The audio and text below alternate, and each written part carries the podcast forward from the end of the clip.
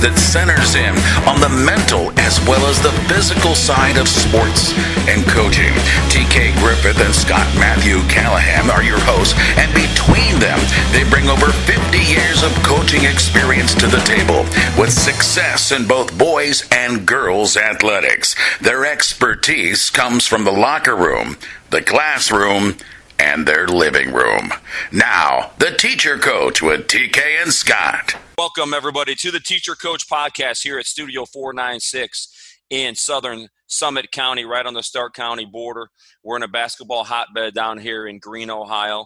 Mark Kinsley has the green program going pretty strong on the boys' side, and Alicia Manning's turning around the girls' side as well. This is the Teacher Coach Podcast with TK Griffith and Scott Callahan. This is our 31st episode, ladies and gentlemen. So we have a lot of content out there. We hope you will check us out soon. If you're on a walk, on a treadmill, or driving to work, check out the Teacher Coach Podcast. And today it is my pleasure to speak with a coach who is uh, well heralded, well respected, um, kind of has a, a, a, interesting start to his career because, like me, he was a head coach at age 22, but he did a lot better job with it than I did. And this name, this young man, uh, I'm going to say young man because we're old. This young man is Tyler Bates out of Loudonville High School in the uh, outside of Wooster. For those of you from the Greater Akron area, he's going to tell us exactly where that is. Tyler, welcome to the Teacher Coach Podcast. Hey, thanks, Coach. I appreciate it. And the gray hairs on my head would say that I am not much of a young man anymore, but you, you know that comes with the territory. Absolutely. So, Tyler, uh, this is the Teacher Coach podcast because we believe in the philosophy of the teacher coach, the guy who's in the classroom during the day, then goes to the gym, the guy or girl, uh, it doesn't matter what gender they are, goes to the field, the classroom, whatever they might coach, and they impact lives beyond the classroom. However, sometimes they're they're a local businessman, maybe they're not a teacher, but yet they still bring that that that uh, philosophy of wanting to impact lives and become a teacher through their sport. How does that apply to your life? Yeah, so I'm going to be entering my eighth year at Loudonville High School, and I've taught geometry all eight years. So I've got a full course load during the day there at Loudonville in the geometry classroom, working with a lot of sophomores primarily, but also, you know, your gifted freshmen, your yeah. gifted eighth graders, and maybe a junior or two who need to recover some credits. Um, wow. You know, it's nice because I have my uh, planning period the last period of the day. So mm-hmm. that gives me a chance to get ready for practice I'm not sure after seven years of doing that what I would do if I didn't have that last period open for yeah. plan. Yeah. But uh, you know, with that with that potential there uh, to get ready for practice, it, has been nice being a teacher coach. Um, yeah. And I, and I really enjoy teaching geometry. That Tyler, you may be our first math teacher we've had on there. Although I know there's a lot of great basketball coaches who are math teachers. Coach Close comes to mind from Stow, Ohio. Um, but I mean that that's a rigorous day. Um, I mean, you can't sit back. Uh, anybody who has the old school views of, of, of teachers and coaches from uh, 1950, where they were kicking back with their feet up, reading the newspaper, and uh, then they, they, you know, they, they handed out worksheets, folks. You know, those days are over. Um, because if you don't deliver in the classroom some high quality content, you're just not going to keep your job. I mean, how do you grade your papers and all that stuff? Yeah, so we do a lot of our homework assignments based off of completion. Part of that being I don't expect a kid yeah. on the basketball court or in the classroom to get something the first time right. that I tell them. I expect them to try their hardest the first time. So yeah. as far as our homework assignments in geometry, we have about 3 a week. Yeah. Um, if they get it done, mm-hmm. completely. Eh, you know, if they're missing some problems, sure. they don't get their credit. But if they right. get it done completely and try their best, they get yeah. full credit for me on their homework assignments. Right. And right. then we'll put questions on the board and go over them and, and kind yeah. of fix some of those mistakes, hoping yeah. that by the end of the week, when we have a summative assessment, yeah. that they're ready to go. And we grade that one a little bit more closely. Tyler, in the heart of the basketball season, how do you manage your time between teaching and coaching? Like, when are you doing your planning for your classroom? Uh, when are you grading those papers? And uh, when are you prepping for class? So, with a, a majority of our assignments being completion based, basically what is not completion based would be our quizzes and tests and our projects for geometry. I try to do those as much as possible on Sundays if we have to grade those. And then I basically spend Monday through Saturday um, nights on the road scouting or at practice. So Sunday's a big prep day for class. And what I try to do is split up my units into weekly units for geometry so that I can prepare a whole unit for the next week and get everything ready on Sunday for the week so that when we head in Monday, we've got all of Yeah. our materials ready for the week. We've got all of our notes, our example Yeah. problem, and we can kind of dive into that. I would also probably say right now, being 29, I'm not married, I don't have kids. Okay. I do have a girlfriend. She's very understanding, but I probably right now spend a little more time on the road and in the gym than most other coaches. I know Yeah. that may not be able to last forever once I get a family, Yeah. but um, I probably have more time right now than other coaches Yeah. in the area. I would say so. That's that's been beneficial for me. Tyler, whenever TK and I talk to um, very effective classroom teachers, I always like to ask, um, how do you start class on a daily basis and how do you end your class? Is there something that you consistently do that you've found to be effective? Yeah, I struggle without having a plan. It's whatever it's whatever area of my life you're talking about. If I don't have a plan, if I don't know what's coming, I struggle with that a little bit. So literally my classroom, it's pretty orderly. Um, the kids come in, they can do whatever they want until the bell. We have three minute three minutes between classes at Loudonville. We have four buildings at Loudonville. It's like a college campus. So the kids need to go outside from building to building to get to their classes. They have three minutes to come in. As soon as they get in the classroom, though, they're supposed to get out their homework assignments and put them on their desks. And then when the bell rings, I take attendance right after the bell. We go through it every day. Once I'm done with attendance, I walk around the room, check everyone's assignments. Is it done or not? And then after I'm done checking the assignments, I go up to the board and we go over questions right away from the assignment that they had last night. And that's a that's a daily that's a daily routine for the first 20 to 25 minutes of our geometry class, which is about 50 minutes in length. But those first 20 to 25 minutes are pretty regimented. And, you know, once the kids get used to it, I think that it's uh, useful for them because they know what to expect and, and we're not wasting time. Our kids also in my classroom have to turn in their cell phones when they walk in. um, they have their own little spot for their Yeah. cell phones. They all get a number and they put it in there. So that's just That's part of the routine as well. Yeah. That's part of the routine. So Tyler, you guys have four academic buildings and one gym in the district. Can you tell me about that?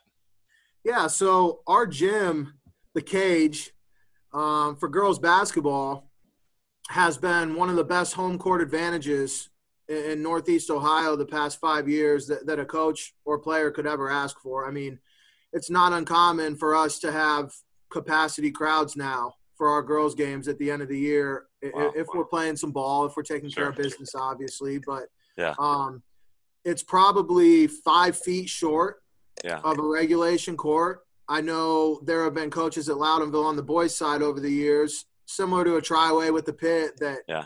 use that really close wall on the baseline to press because you can't even reach back and throw it to half court. Your hand will hit the wall. So, um, you know, obviously having one court brings challenges. We Yeah. we try to get our youth in the gym wow. during the season. We try to uh, make sure we're taking care of the junior high, and they're not getting the Yeah. short end of the stick. So, Yeah. um, to do all that with one court has been difficult. There's days that we practice outside. We've even been outside in December. Yeah. In in the, in the freezing cold, practicing on our outdoor courts. We Yeah. go to Pleasant Valley Ranch, Yeah. which is about 25 minutes away from our from our uh, high school buildings. So, Okay. um, our kids here know like we're gonna do Yeah. whatever we can with what we have and i love that lunch pail attitude that our kids have it's great they they don't feel sorry for themselves they see Right. the smirks Yeah. on our opponents faces when they walk in the gym you know Yeah. without saying Yeah. any names we've seen a lot of them over the years Yeah. like this Yeah. is it this is your Yeah. gym we didn't even get a locker room for our Wow. girls basketball team until this year so oh my gosh. Wow. um, Tyler, it makes Tyler running a basketball camp difficult yeah. but we also try to spin Yeah. it and, and use it as a positive Tyler, has there been? I, I- I think back to my days, um, and I really admired Randy Montgomery growing up as a coach. and I, I kind of wanted to be like him as far as the way he built a program. And I remember when they added on to that uh, gym at Triway, and, and, they put a couple courts out there. Has there been any any any um, private citizens out in the Loudonville area who? I mean, does anybody have a court in their? I don't want to say barn, but in their in their um, aluminum building or anything like that? Is there anything out there like that that you guys can utilize? I'm just curious because my dream has always been to have my own facility. so maybe if somebody has one, I want to make an offer on it. But I love I've always loved the concept of having my own facility, and I never have. That that that Pleasant Valley Ranch out in Perrysville oh. near oh. Mansfield. John Kurtz used to be the coach at Crestview. Oh, okay. It's his facility, okay. and we go out there and utilize that a lot. It's a okay. full size college hardwood floor. It's oh got my locker gosh. rooms. It's Are really you serious? nice. Wow. We actually we actually go out there with our AAU club as well and run a retreat there where we take 100 kids there for the weekend. They stay in yeah. the cabins and we use the court and get stuff done. So that Okay. that has been a blessing for Yeah. us. Round Lake, Yeah. Round Lake Christian Academy, which a lot of kids go to for summer camps. They have Okay. a nice floor. Okay. Our youth heads there. It's not hardwood, Yeah. but uh, we Okay. definitely try to try to make do with what we have, and we Yeah. really, we really do have three nice outdoor courts. And Yeah. I know that doesn't happen much anymore, where kids Right. are going to the park to play, but we Yeah. do it a lot. We Yeah. go we go play outside, and we have rubber Right. basketballs for the outdoor courts that we use. Yeah. That's a great Um, idea. Tyler, um, before we get before we get into your journey, which is the main one of the main topics here, um, I'm just curious, out of curiosity, Pleasant Valley Ranch, does he do anything with that facility? Is there a camp, or what's the purpose of the facility? Is it used? Yeah, it's it's a young it's a young Christians camp.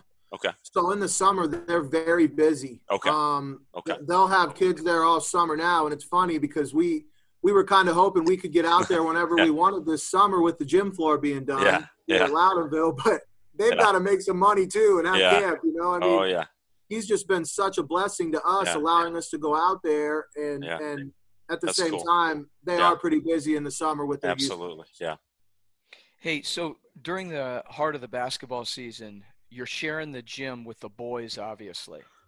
So, like, when do you typically practice, Tyler? And for how long do you like to practice on a daily basis? I really like that two hour window. We get out of school at 310 here at Loudonville, so we don't start until 8 a.m. We go 8 to 310, okay, and then our first practice slot will be 3:30 to 5:30. Our second one will be 5:30 to 7:30 for the varsity teams. wow, Um, with us on the girls' side, starting a week early, I'll go two and a half hours each year that first week of practice to just get Yeah. as much stuff put in as I can. Yeah. And then obviously when the boys come in, we wind that down. Um, as the year goes on, baseball and softball, when they start practice too, need the gym. oh my goodness, So Yeah. at, during our tournament run, we'll try to cut down to 120 or 130 at the end of the year yeah, um, to just accommodate everybody. We try to bring the youth and the junior high over when the boys have an away game or the girls Yeah. have an away game. Um, I Tyler, where where do your freshmen? Do you guys have freshman teams, and where do they practice? My first few years, we um, we had freshman teams. Since probably 2015, we haven't. Okay, And I tell you, Coach Sebo, as far as the gym, Kelly Sebo is our boys coach. He's done it for about 25 years. Coach Wow. Sebo and I, to be able to work together and, and get that gym schedule taken care of, he's been he's been awesome. Actually, the boys and the girls now, nine through 12, we all practice together. So all the nine through 12 girls practice together. Kelly's had 26 or 27 boys, nine through 12, in our little gym, and they practice together now wow, and it's just it's what we have. We have to utilize our space. So maybe Yeah, one yeah. team's doing uh, ladder drills in the hallway. yeah, Maybe his freshmen are doing ladder drills in the hallway while the JVs are doing full court and the varsities Yeah. on the side doing stationary ball handling. right, But you know that's kind of the new normal Yeah. for us. I also make our junior high teams practice together, okay, not just because of the space, but because I Yeah. think it's beneficial for the seventh graders to be with the eighth graders. right, And right, as you guys both know, it's tough to get coaches. So. Maybe my eighth grade coach can't be there for a practice. The seventh grade coach runs practice that day. So Yeah. that's kind of how we've made it work. And yeah, obviously, we'd love to have other facilities. I would never complain if, if those got proposed, but Yeah. um, you, you got to do what you can with what you have right now. right, right. Tyler, I want to get into your journey because I think that always shapes our coaching to some, to a certain extent. Um, where, where, did you grow up, and when did you get interested in, in basketball? And who who were some of your younger influences, maybe like K through eight, until you got to the high school, you know, realm? Yeah. So, growing up, I grew up in Orrville, Ohio, with, with, the Orrville Red Riders when they were in the middle of their three-state championship run with Coach Smitty. Yeah. And honest to God, growing up in Orrville during that time, you wanted to be an Orrville basketball player. Like if you would have asked me what's your favorite event of the year, it was summer basketball camp with Smitty. Yeah. A lot of a lot of the most fun memories that I have as a kid were at Orrville basketball camp with Steve Smith. the players, the players from those state teams would get up there and demonstrate the drills for us in the morning. We would work on beef and defensive slides, and it was like yeah. you were in there with rock stars. and and and growing up in Orrville at that time, I don't know how you didn't love basketball. It, it, it was amazing. I tell you yeah. what, I, I, remember those basketball camps to this day. They, they yeah. were a lot of fun. Yeah, I love Smitty. Um, I, I, have always, I've always had a, uh, I guess, romanticized view of Orrville basketball from afar, even though I'm only 25 miles away. Uh, in fact, when that when that Orrville job came open this year, I, I always thought, man, I wish I was retired because I, I, would try to I would try to go out there for five years. I just there's something about Orrville that to me is, is just special. And I know the community has changed a little bit, but man, what Smitty did out there, I just I, I loved from afar. And then we ended up competing against them for many years as well. Um, I don't so think that Orrville. Cool. Yeah, I don't, and I don't think that Orrville. The great thing about that school district is that, in addition to the amazing athletic facilities that they have for a Division three school, the buy-in that they have from the community, they're not sacrificing academics there mm-hmm. for, for athletics. They, right. they support academics as well. They have beautiful schools. The teachers are outstanding. Yeah. I mean, growing up as a kid in Orrville, couldn't ask for much else. It, it was it was awesome. It was awesome. So then, when Smitty, um, when you get to ninth grade, has Smitty retired? Smitty retired by that time. Donald Short took over, and Donald had a great run there at Orrville. He had some really good teams. Mm-hmm. Um, we were in that tough Canton district yeah. a while there uh, when Donald was there. You know, you had Henry Cobb, you had Lauer yeah. at Northwest. There were there were some tough teams there in that district, and uh, we made some runs then, even with Coach Short. Mm-hmm. Uh, my freshman and sophomore year, I played for Coach Short there at Orrville, mm-hmm. and mm-hmm. um, he had some really good teams there as well. Obviously, it's tough to replace Smitty. And I, and I think Coach Short probably did as good of a job as he could have at that time, replacing a legend like Smitty. Oh yeah, absolutely. So, what kind of basketball did you guys play when you were at Orrville? Um, you know, what was what was Coach Short's style, and, and and what did you get out of that two years? It was cool because my freshman and sophomore year there at Orrville for Coach Short, we got up and down, we played mm-hmm. fast. Yeah. Uh, we utilize we utilize the fact that we played at the park in the summer. So we wanted yeah. to be physical. We wanted to play yeah. a lot of kids. That was part of our identity. Yeah. At that time, you know, Greg Collins was at Mansfield Senior in the Cardinal Conference running wild. Yeah. Uh, I'll never forget our sophomore year. We broke seniors win streak there in the wow. Cardinal Conference in the early That's days cool. of that league. Lexington was tough. Ashland. Oh yeah. Ashland was good. So that was a tough conference yeah. Um, at that time. But Orrville being the smallest school in the league to, to come in and compete. Yeah. Just kind of developed that mindset and it, it shaped my vision even now as a coach years later that, you know, it's not it's not the size of your school. Yeah. You put five kids on the basketball court and, and you go right. play. Let's right. go play. Yeah. And we've taken that approach some with our scheduling, and that's something I learned from Orrville back then in those Cardinal Conference days. Yeah.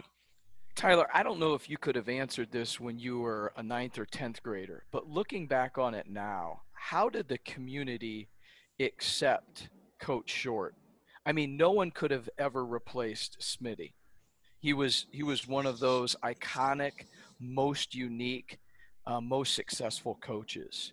And you know that old adage: you don't want to be the guy that replaces the guy. You want to be the guy who replaces the guy who replaced the guy. Yeah, for looking sure. back on it now, um, and Donald is a fantastic human being. He's a heck of a basketball coach. He did great things in the community and for the program. But how was he accepted? Yeah, you know, with with Coach Short playing for Smitty back in the day, and him being an mm-hmm. Guy, going off to McKinley and having success. you know, as a football and basketball assistant at McKinley, I felt like the community accepted Coach Short and his staff really well. He also surrounded himself with guys like Sly Slaughter and Mikos yeah. Uh, my dad, Jim Bates, was one of his assistants. So he, he surrounded himself with guys that were committed to the program, that wanted Orrville basketball to succeed. Um, the question is, would, would it have ever been enough? right. for, for exactly. anybody in the community. I mean, right. Right. looking back now at Coach Short's record and the success we had those years, it's like, holy cow.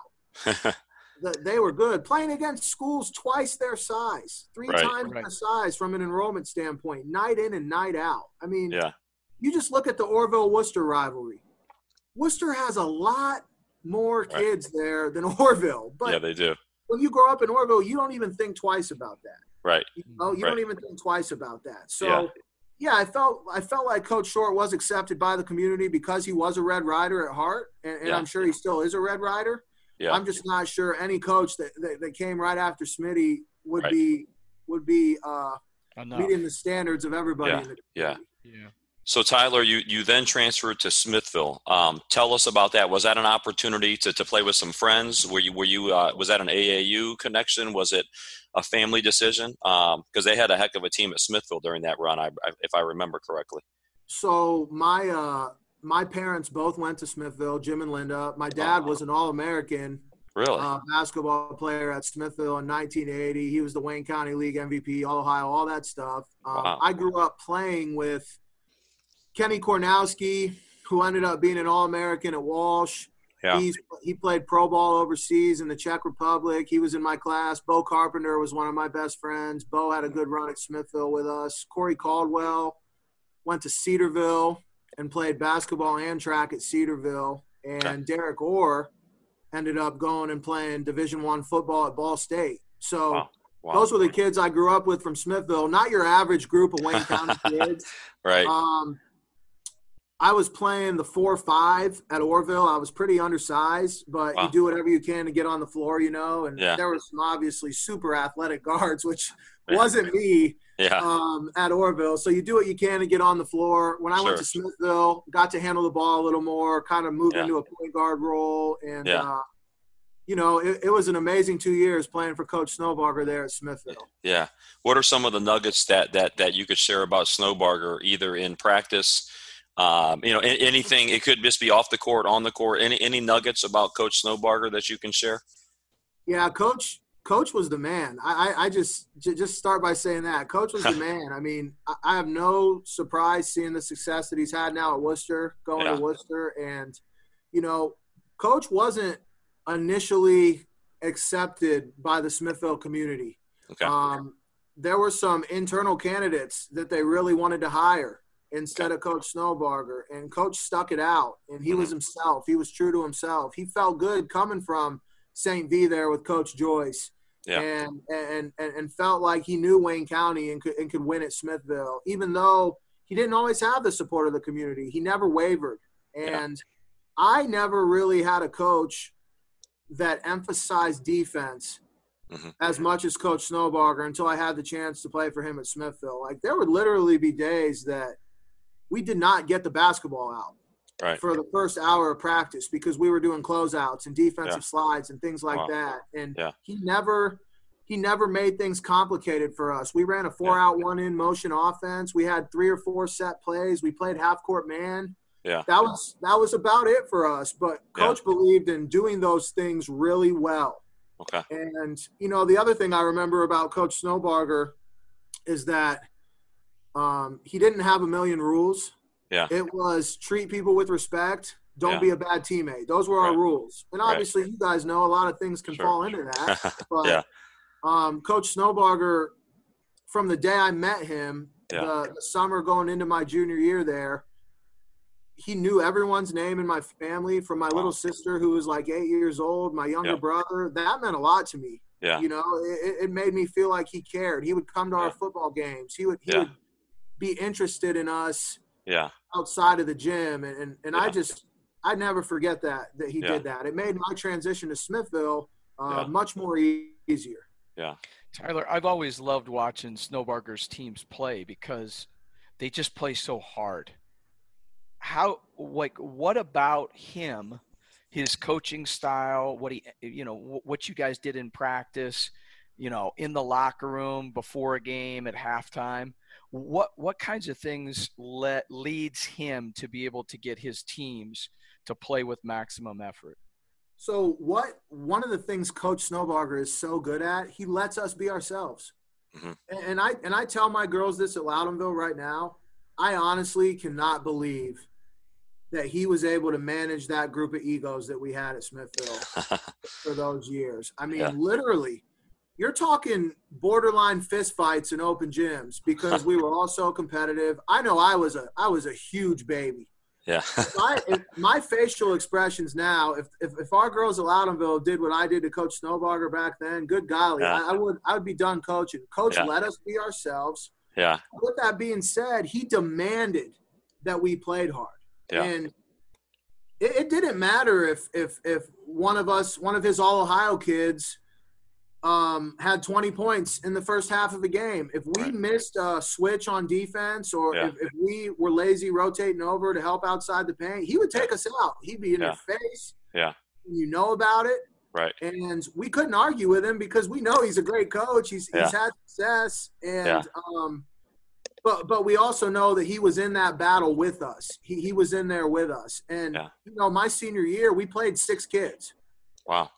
Coach didn't feel comfortable with the level of work that the rest of our kids put in, so he played six. Yeah. And he said, "You six are going to play hard," and, and it was different back then because you watch his teams now, and they're getting up and down, playing full court press, and we played half court. Yeah. Um, so we we could stretch those minutes out a little bit, Right. And and you know, we were playing in the Wayne County League, not the same athleticism as some of the sure. teams that Wooster sure. plays now, but um, he just demanded it from you. Yeah. If you didn't play hard, if you didn't compete, if you weren't a team first player on the court, because we were all competitive, we all yeah. wanted to be the man. Yeah. But in the gym, you better be making plays for the team. Right. Or you just weren't going to play. He refused yeah. to give in. You would not play. Yep. Tyler, you said Coach Snowbarger let his players be themselves. So, how did he deal with that kid who had negative body language or who was pouting on the floor or who lost his temper? And has that influenced how you deal with your players now that you're a head coach? I know that he was very direct with us. If if we were pouting or if we were jogging in a sprint, um, he would let us know. He wouldn't he wouldn't um, try to beat around the bush with us. And in a game, he could use playing time as as that that kind of reminder for us because let's just be honest here, there were a lot of games my junior and senior year that we were going to win. Yeah. Probably mm-hmm. could have taken two of us starters out for the whole game yeah. and we probably still would have won. Yeah. And coach knew that. coach knew if, if he would sit us, we're still going to win this game, so I'm going to teach a lesson right now. Right. And and um you know those those were tough lessons for us to learn sometimes yeah. as a kid and, and i would come home as a Uh, as literally acting like a baby sometimes in high school yeah. like why is coach picking on me? He's always on me and this and that. Well it's because i wasn't taking care of business. Yeah. And you know the fact that he kept coaching me hard and and wanted to help our team reach our potential the fact that we didn't win a state championship my senior year, I feel just as bad for Coach Snowbarger as anybody because he worked his butt off. And his assistant coaches, Bernie yeah. Bezanson, Jim Bates, Brett Carpenter, they worked their butt offs for us. Yeah. So you you almost felt like because they were working so hard, we were letting them down. Yeah. And and and uh, you know that's just that relationship that he had with us. We knew that we were going to battle with Coach Snowbarger. We were a unit. He wanted to win just as bad as we did. Yeah. Tyler, um, was your dad always an assistant? And did that ever? Um, sometimes in my program, I've only had it once or twice where I've had a, a father help out for a year or two. Sometimes it becomes troublesome. Um, How did your dad manage that, and how did Coach Snowbarger or Coach Short manage that, and how did how was that relationship? Was it ever tenuous? So at orrville my dad um, really put a lot of work in with the youth program. Yeah, and he when when Coach Smitty left and Coach Short was looking to put a staff together, he hired Yeah. my dad as his freshman coach. Okay. And um, my dad knew all the kids, so that was a pretty natural fit. I actually at Orrville never played for my dad. I didn't play freshman ball, Oh, I see. so okay. he was Okay. on the staff, but I didn't directly play for him, so I we didn't understand. have much of a problem there. Yeah. Um, at Smithville, you know, his biggest thing was he really wanted Smithville to be good. I mean, this was a guy that he was probably Smithville's best basketball player uh, up to that Okay. point, and he. Uh, as soon as we moved over there, he painted the gym. And the Berkey's a beautiful gym. He's like, these Yeah. walls need some paint. He painted Yeah. the gym. wow. He did a fundraiser to buy us new uniforms. He, Yeah. you know, just so many things like that right. because he cared so much about the program. Yeah. And, you know, I, I can honestly say, and, and he never came home and told me like not to listen to Coach Snow or that Coach Snow Yeah. was wrong about that. He Yeah. he had his back, and Yeah. uh, Yeah. He never let us take the easy way out with that. Right. So so Right. I, I knew that I knew I knew what our expectations were. We all good. had the same expectations. So Yeah. Yeah. we didn't really have a problem. There were times growing up when he was coaching me in AAU or at the Boys Yeah. and Girls Club where we would get into it. But once Right. again, that was me being hard headed. Sure. And uh, I wouldn't have the program I have at Loudonville now if he hasn't coached with me the past six years. He, he basically Yeah. ran my junior high program for five years Wow. to the point where I didn't Yeah. have to worry about it. Yeah. And then um, he coached our JVs this year, and our JV team this year was eight freshmen. So Yeah.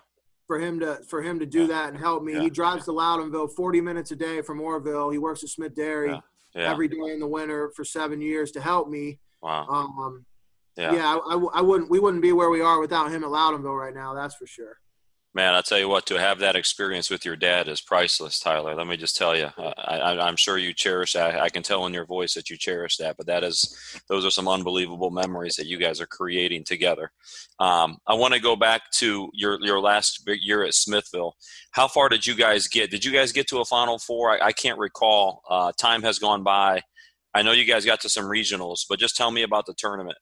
So my junior year, we went 21 and four. Okay. Um, we won the district at Wooster. Okay. Norwayne, Norwayne. I'm sorry, 21 and three. Yeah. Norwayne beat us twice in the regular season. We split the Wayne County League with them. Okay. We got a rematch, a third game with them in Wooster in Yeah. the district championship there, and we beat them in overtime. Wow. So we go to the Canton Regional, and we were probably you- you know all the know-it-alls on the chat sides, but but but Villa Angela St. Joe's had a Sheen Ward, they had Nate Yeah. Barnes, they had two Yeah. state player of the years on that team. Yeah. Um, and we were probably 30 or 40 point underdogs. We took them to double overtime, and Wow. a Sheen, a Sheen hit a three pointer falling out of bounds in double overtime to knock us out. And then they they won the regional, Yeah. and then um, we brought our whole team back. Yeah. So we felt like we were a little early to the party. We come back. We had a really good off season. We come back our senior year, and it's funny. I'm talking to you guys about this, but we're at Hoban for a scrimmage my senior year, and, and Derek Orr, our six six wing, jumping jack, athletic, defend anybody. I mean, six six in the Wayne County League in D three. I mean, Oh, yeah. went and played Division One football. We just don't have that. You Right. know, Right. he blows out his knee Oh, in my our God. scrimmage at Hoban. Yeah. We we start the season 24 and 0. We go 20 and 0. We roll through the districts. We Wow. we beat Campbell Memorial our first game in the regionals pretty handily. And Yeah. we play Cleveland Central Catholic with uh, Anton Grady, Charles Oh, yeah. Montgomery, those guys. Oh, yeah. And we just we just didn't get it done. We lost by four. Um, Yeah. They go down to Columbus and win two games by 30 points each. Wow. Man, it's uh Yeah. it's tough. It's tough to talk about. I wonder at times. I wonder at times if I personally have a curse because you know I my my sophomore year at Orrville, we made it to the regional finals in football. We lost to Mooney in the Mhm. regional finals. Um, Yeah. You know those two games at Smithville, and then at Loudonville a few years ago, we blow a 12 point lead in the second half to Chippewa, and they make a run to the Final Four. Yeah. So hopefully, I can get that monkey off the back Right. soon here. But yeah, Yeah. senior year, it, w- it was a great year. If we have Derek healthy, who knows? I know you have to Yeah. be good and lucky. Right. Um, I'm not sure we were Yeah. too lucky that year, but it was still a good year. Well, you ran into some incredible programs because I've I've played all those guys, and they they just uh, have so much talent. Sometimes, a lot of times it comes down to talent, and then sometimes you just get upset. But I don't think those were upsets. I think that was a, a lot of good talented teams. So that those are great runs. Even to get to a regional is pretty special. The longer I coach, the more I, I realize that. So, you then go off to college. Tell about tell us about your your college experience, Tyler. So first, really quick, I'll get into that in a second, but I would be remiss when I was at Orrville in football. My freshman year, Bill McMillan was was the state championship football coach, Oh yeah. And then my sophomore year, I played for Doug DeVault, who just won a state title last year at Orrville, and then I go to Smithville and play football for Keith Strock, who's top eight in the state and wins. So literally, Yeah. those three coaches on the football side, as good as it gets, impacted my life as a coach as well, just as much as the basketball coaches did. And I also had Sly Slaughter around at Orrville. Yeah. Obviously, we know about the success Sly's had. So yeah. The coaches I had in high school were amazing. Going to Yeah. college at Marietta, it really wasn't any different. Um, at that time, if you would go to Fenton Court there at Marietta College, there were no men's Yeah. basketball banners, believe it or not. You Wow. go there now, Yeah. and the wall is covered in OAC championship banners. Um, Yeah. Coach Vanderwall was there, John Vanderwall, and Mhm. he kind of sold us on this vision about what the program could be. Andy Yeah. Buhai, who's now the head coach at Heidelberg, was the assistant at Marietta at the time. So you Okay. talk about two great coaches right there. Wow. Vanderwall's been national coach of the year. Oh yeah. Um, so I go to Marietta my freshman year, and I don't play. I'm out of shape. Yeah. I didn't handle business. I, Yeah. I didn't do what I needed to do to play. Looking back, um, after my freshman year, I stopped playing on the men's team. Mm-hmm. Sophomore and junior year, I didn't do much. Yeah.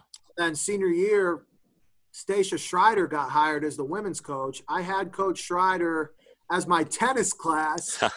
oh, you take those one credit courses Yeah. for nine weeks. I had her as my tennis class teacher. Yeah.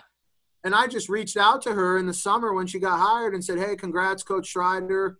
Yeah. Um, I'd love to help if you ever need anything. I'm going to be a Mhm. senior. And at that time, I was kind of thinking about like what's next. And Yeah. it wasn't, it wasn't necessarily that I wanted to get into the girls' game, but Yeah. You know, I didn't really have the relationship at that time with the men's program after I stopped playing. So that was Yeah. it, you know, Yeah. on campus. And Yeah. she answered me back and said, first day of classes, let's meet. So Yeah. I go in and meet with her and I meet with Coach Vivian, Cole Vivian, who's the coach there now. Okay. Um, another super successful coach, Great Lakes Regional Coach of the Year a few years ago. And I go in and they kind of bring me on as a manager, set out the equipment, run the scoreboard in practice. And Right. um, as that as that fall went on and I was showing up to every conditioning workout, I was I was helping with individual workouts, breaking down film, things like that. I kind of got transitioned into the student assistant role, Okay. and I'm just beyond grateful for Coach Schreider for for a head college coach to allow a kid that we really didn't know each other that well at that time. We've become very good friends since then, but Yeah. Kind of let me participate and make me feel important and, and Right. like I was part of a team, which is what I wanted initially when I went to college. I wanted to be Yeah. part of a team, you know. Yeah. So for for her and Coach Vivian to include me, Yeah. um, man, that, that's that's changed my life for sure. I, I probably wouldn't have got into the girls' game without that experience that year. That's pretty cool, Tyler. What what was her coaching style like compared to some of the guys that you had been around? Coach Coach was very intense. I mean, the same traits as like a Coach Snowbarger would have, Yeah. Coach Schreider would have. One of Yeah. the things I remember about Coach Schreider, I've never seen somebody work a room like Really? her. Yeah. She could go into a room with 200 people and remember every single person's name. Yeah. It, it was incredible. And, and I remember going out to recruit that year, and I'd have my Marietta hoodie on, and maybe I wouldn't be shaving. And she'd say, Go shave, put on some nice Marietta clothes. We're, we're going to represent ourselves this way. Yeah. And she was just all class. She Wow. would do. She would do whatever you you you needed Yeah. her to do for you Yeah. if you were one of her people. Right. She helped me get hired at Loudonville. I mean, just Yeah. she's just been a, a resource to me Right. That, that I never would have imagined I would have. And then, you know, when she stepped down, her her fiance, now husband, got a job out in St. Louis coaching Division two baseball. She went with him. Hmm. They hired Cole. He kind of moved up, and and Cole has become one of my best friends. Yeah. And with him still being the head coach there at Marietta, we literally talk once or twice every single day Yeah. about things. I'll say, well, I'm having this issue with a kid Yeah. You know, at Loudonville, or I don't know if we should do this with the Blast with AAU. What are your Yeah. thoughts as a college coach? Yeah. And and and we just bounce ideas off of each other. So Right. that that experience with those two probably can't put a price on it. Right. Tyler, what did you immediately like about the women's game? And what did you immediately realize, whoa, the women's game's a little different from the men's game in this way? the the women's game at least I've been lucky like you know being at the college level you have kids usually that play college that want to play basketball they take it serious they're the best of the best Yeah. and then at Loudonville the kind of community that we have here and the hardworking families that we have I've been lucky with the kids that we have but Mhm. I had coached AAU boys for 8 or 9 years even starting my senior year of high school going through my first or second year at Loudonville and the thing I noticed was that the girls will literally try as hard as they can a lot of the time to do what you ask them. If you have their pulse, if they know that you care about them, they'll run through a wall for you. Where, where the boys might say, No, I'm not doing that. I'm not doing that. Uh, the, the girls will do it if they love you and they know that you care about them and love them. And Yeah. with girls, we also found out pretty quickly that outside of the gym, we need to be able to go have fun. And, and the girls need to be girls. And, and we're kind of known around here for doing as many things in the off season from a team bonding standpoint, from a community service standpoint, things outside of the gym where the girls can be girls and go have fun, where we develop those relationships and build those relationships so that when we come back in the gym, we all know we care about each other, but we're here to get some work done, and they're going to give maximum effort. Then I really, I really, and, and it reminds me watching a Coach Callahan team because of how hard you guys always played.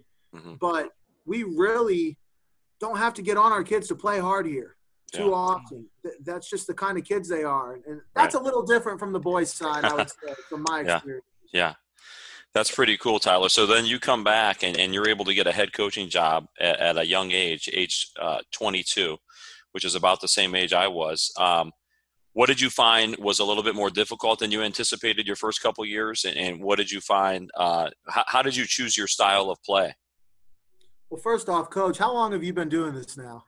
Uh, 27 years. Next year will be 28. Yeah. If I if I could look as good as you in 27 years, I, I would be, Uh, I would be very grateful. I don't Dude. know I don't know if I'm gonna make it. Dude, man, I got three hairs on my head, man. Trust me. I'm not looking that good, but thank you. So so Loudonville has been known for softball. They have three Yeah. state softball championships here. They're good at volleyball, and just honestly, outside of a state state runner-up trip in 1992, the girls basketball program hasn't had a lot of success. Okay. And um, when we took over, they were three and twenty the year before. I Okay. think four and nineteen the year before that.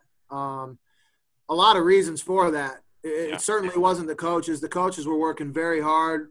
They Yeah. were very helpful in the transition process when we took over. But I realized quickly, like we're we're we're pretty limited here. When, Yeah. when we went to our first scrimmage, and I was, you know, being at Smithville my junior senior year, I saw Mike Miller's motion offense that Smithville runs, Yeah.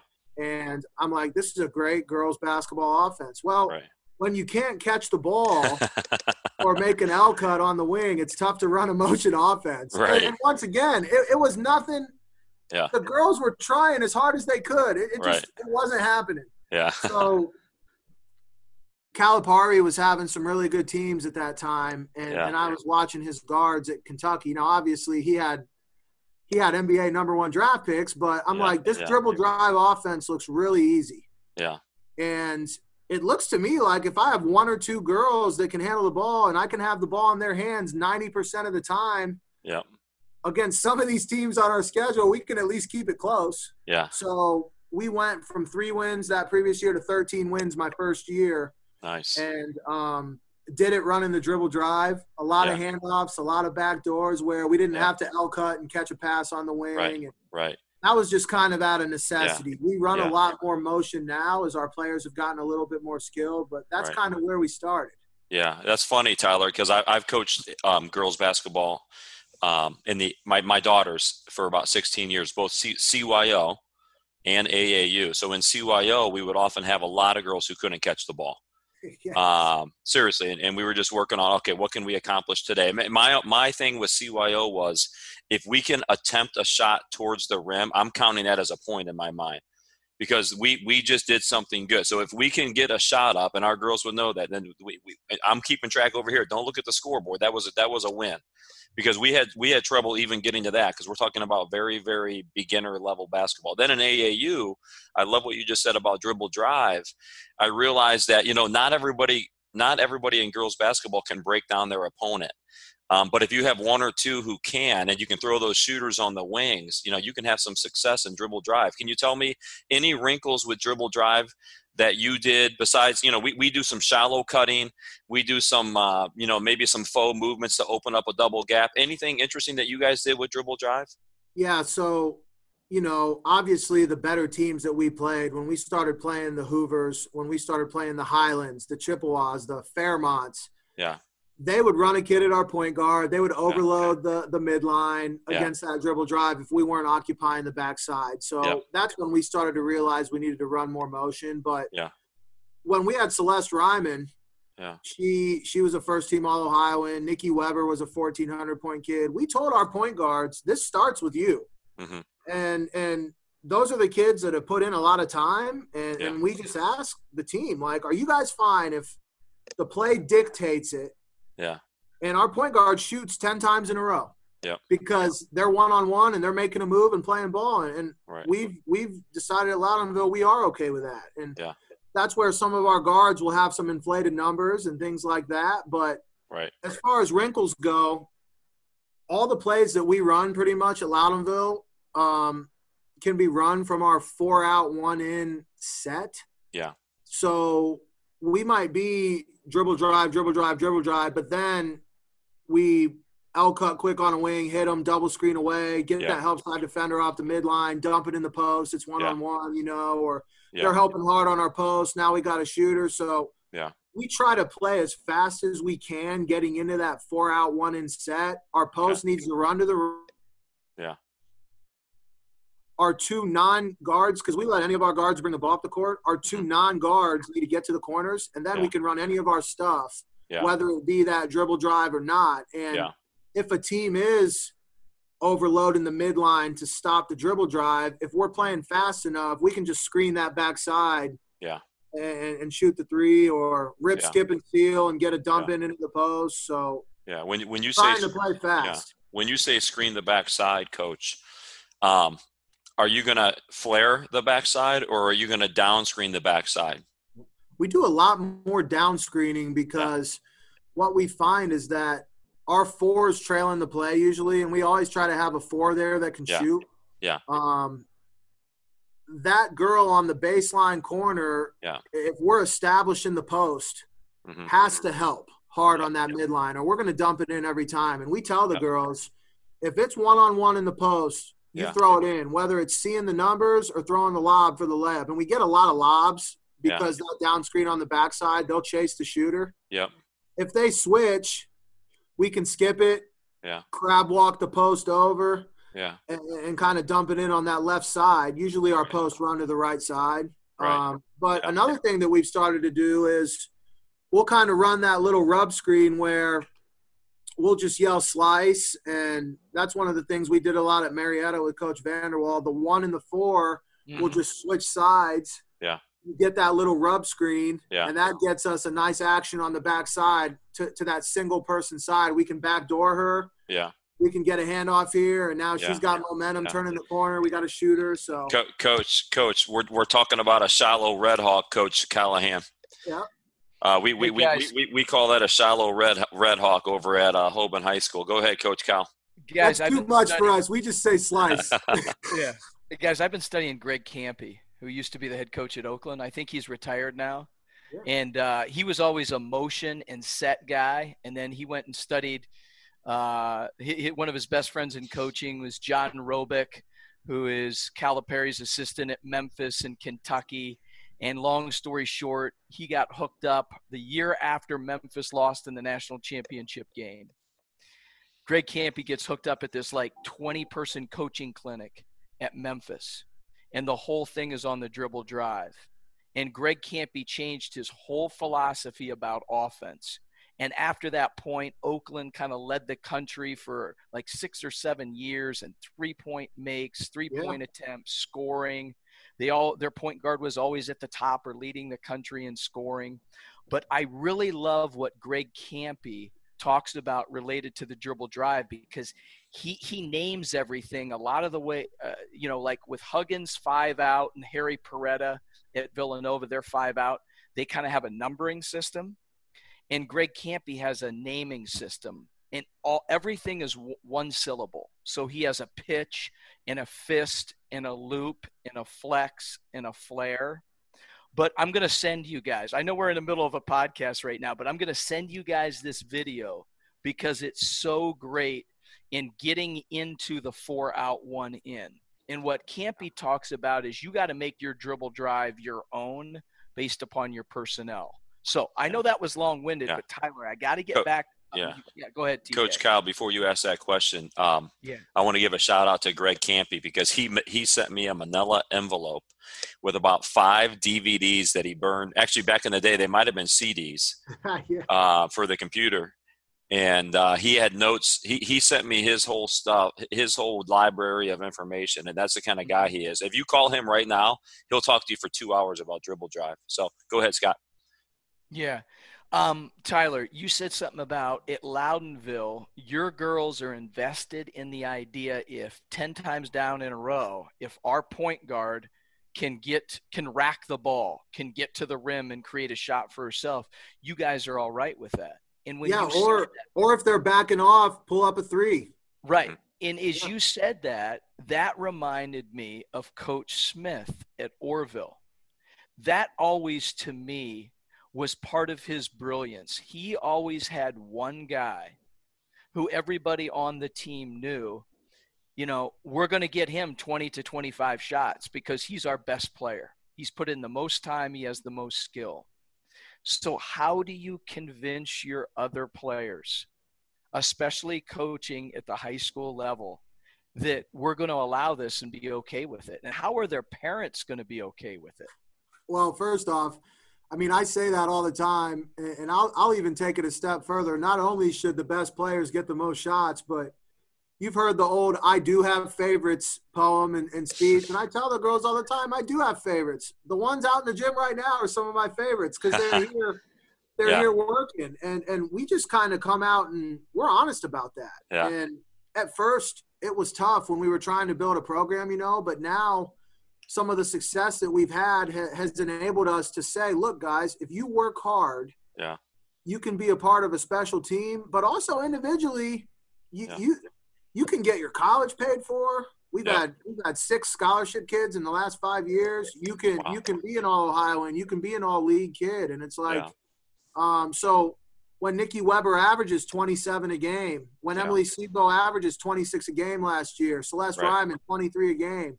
Yeah that is a lot of hours put into the gym. And and at times it, it's hurt us a little bit when you've got one of your kids scoring 35 or 40 percent of your team's points. That can catch up with you but mm-hmm. you know on our best teams we have been a little more balanced. Yeah. Maybe our top kid would be at 18 a game. We'd have one at 14 one at 12 mm-hmm. um, but you know like we said we want to make good basketball plays. And i think even as a young age here at Loudonville or whether I'm with my AAU girls with the Blast, I always tell them make the right basketball play.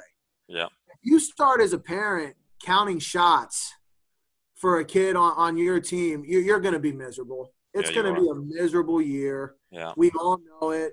That team's probably yeah. not going to reach their potential. Don't count yeah. shots. Yeah let's worry about everyone on the team making the right basketball play. And, and maybe it's a pass eight times in a row. Celeste Ryman two years ago had 18 assists for us in a game. Yeah. Because literally they just kept helping off the five. Right. And they were hugging our shooter in the backside corner, and she just kept dumping it to the post for wide open layups. So, Yeah. you know, maybe that game she had six points and 18 assists. But as far as making the right basketball plays, as long as the girls do that, that's Yeah. what we preach. Tyler, I've got two questions for you. Number one, uh, and you don't have to answer this right now because I'm putting you on the spot here, but I mean, you're such a Smithville guy. I just saw that their girls' basketball job was open. Do you ever have a temptation to go back home? Number one. And then number two, my second question is with your AAU program, the Blast, do you kind of mandate to your coaches that they run some dribble drive, or do you give your coaches freedom to do what they please and be creative? Well, uh, you know, as far as the Smithville thing, um, you know, when I was playing at Smithville, my goal was always to be like the boys basketball coach at Smithville Yeah. and do it for 35 years, like Mark Yeah. Alberts was doing at Northwestern or Denny Strock's doing at Chippewa. That was Yeah. always my goal. Brian West has been at Norwayne forever now. Yeah. Um, that was my goal. And, you know, I think as you grow up and, and maybe some things change, um, Yeah. Loudonville hired me as a teacher, obviously. And it's Yeah. funny, we're on the teacher coach podcast, but Yeah.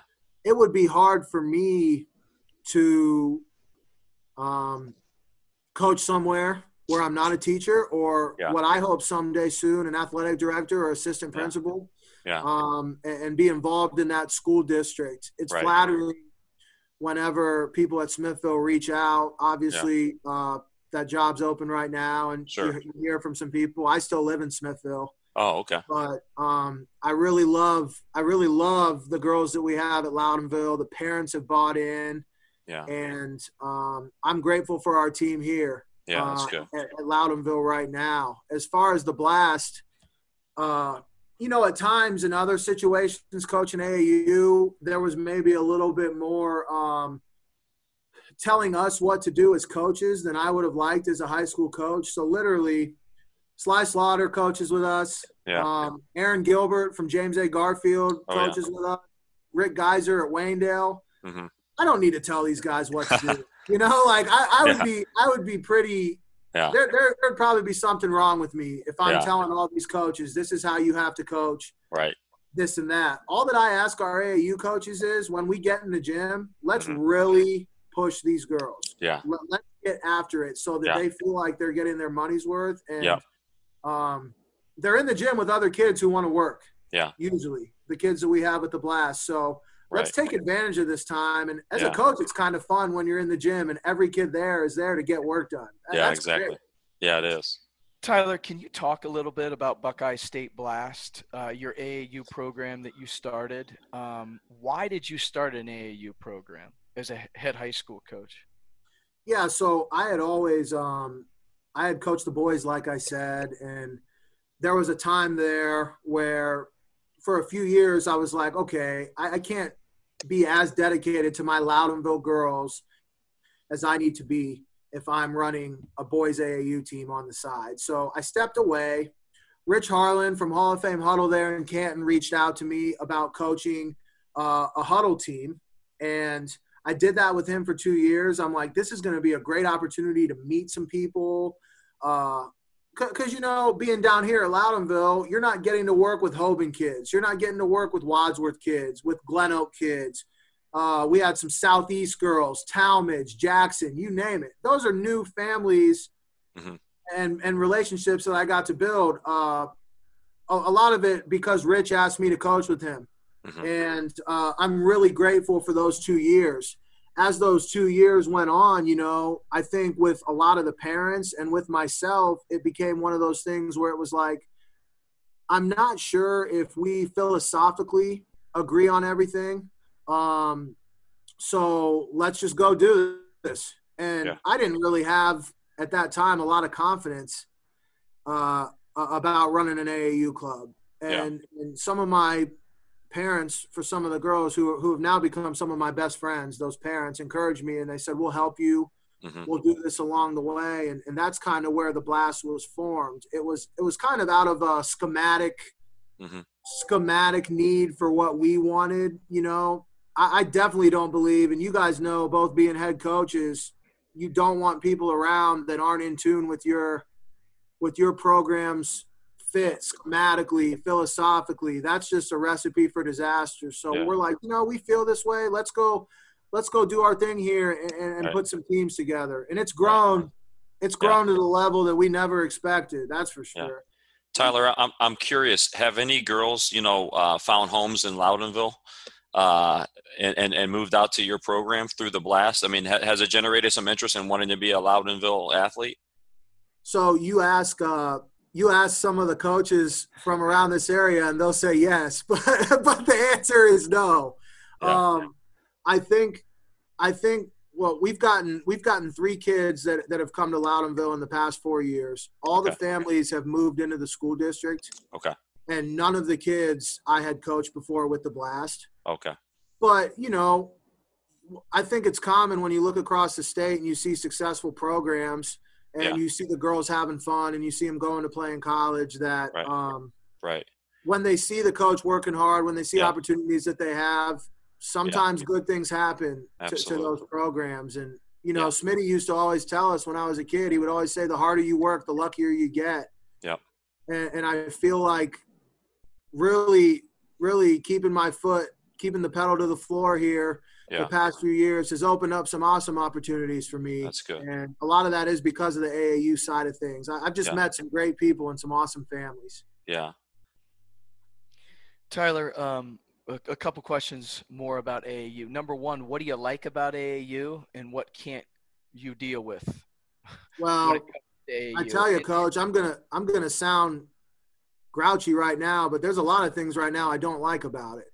And when we when we started the blast, we kind of had the tagline, "This is an anti-AAU Mhm. AAU program." Yeah. And the reasoning behind that was that we wanted to do what we feel like is the right thing to do for these kids and their families.